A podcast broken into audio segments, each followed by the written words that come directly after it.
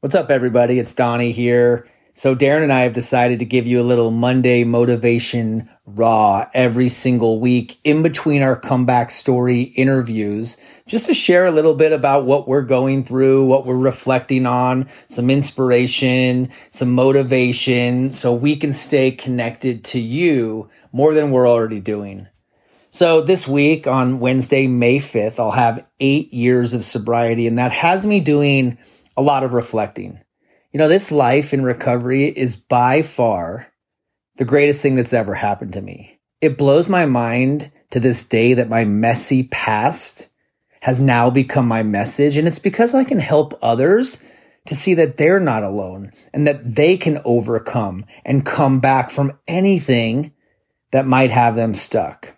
My past used to bury me in guilt and shame, but today, because of the gift of sobriety, my past is my best asset. It's also important to note that there is no way I could have done this alone. Ever since the first day I got sober, I've had men and women in my corner holding me accountable to do the work, supporting me, but also stretching me and calling me out on my stuff so that I can show up in the world as the best version of me. It's also super important to note that before these eight years of sobriety, I actually had three and a half years of sobriety, but I stopped doing the work. I thought I could do it on my own, which led to a relapse. And today, that relapse was one of the greatest things that ever happened to me because it reminded me that this work will never stop. And I must have that human connection to others who are also sober in order for me to stay sober. I believe that the opposite of addiction is connection, and we all need that human connection. I've also been thinking about just how many like friends and people that I've known that have died to the disease of addiction. And I fully understand that this could have been me. I think about it all the time with my family and my mom, like having to wake up every single day knowing she lost her baby boy. I mean, that is what breaks my heart more than anything. But that's also what inspires me and moves me into to action. And it's really why Darren and I actually started this podcast. So it is super important for me to continue to show up and walk the path of recovery and be of service. I've witnessed so many amazing miracles in this life of sobriety. I found a freedom that I never knew was possible. And it's not a freedom for myself. It's a freedom from myself. The program of recovery and getting sober taught me all about service. And service is the quickest way out of self pity. If you're in a funk, stuck in your own stuff, you just go help someone else. And that is what gets us out of our own way. I also think about all of the loyal and selfless friends who have shown up for me and the amazing humans like Darren that I've connected only because we are both sober.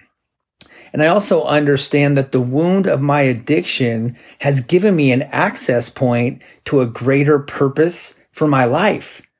And part of that purpose is just talking to you right now and reminding you that you're not alone and that you have purpose and that there is work that has to be done every single day to chip away at all of the old stories, all of the fixed beliefs, all of the bad habits that get in the way of us showing up in purpose, on purpose.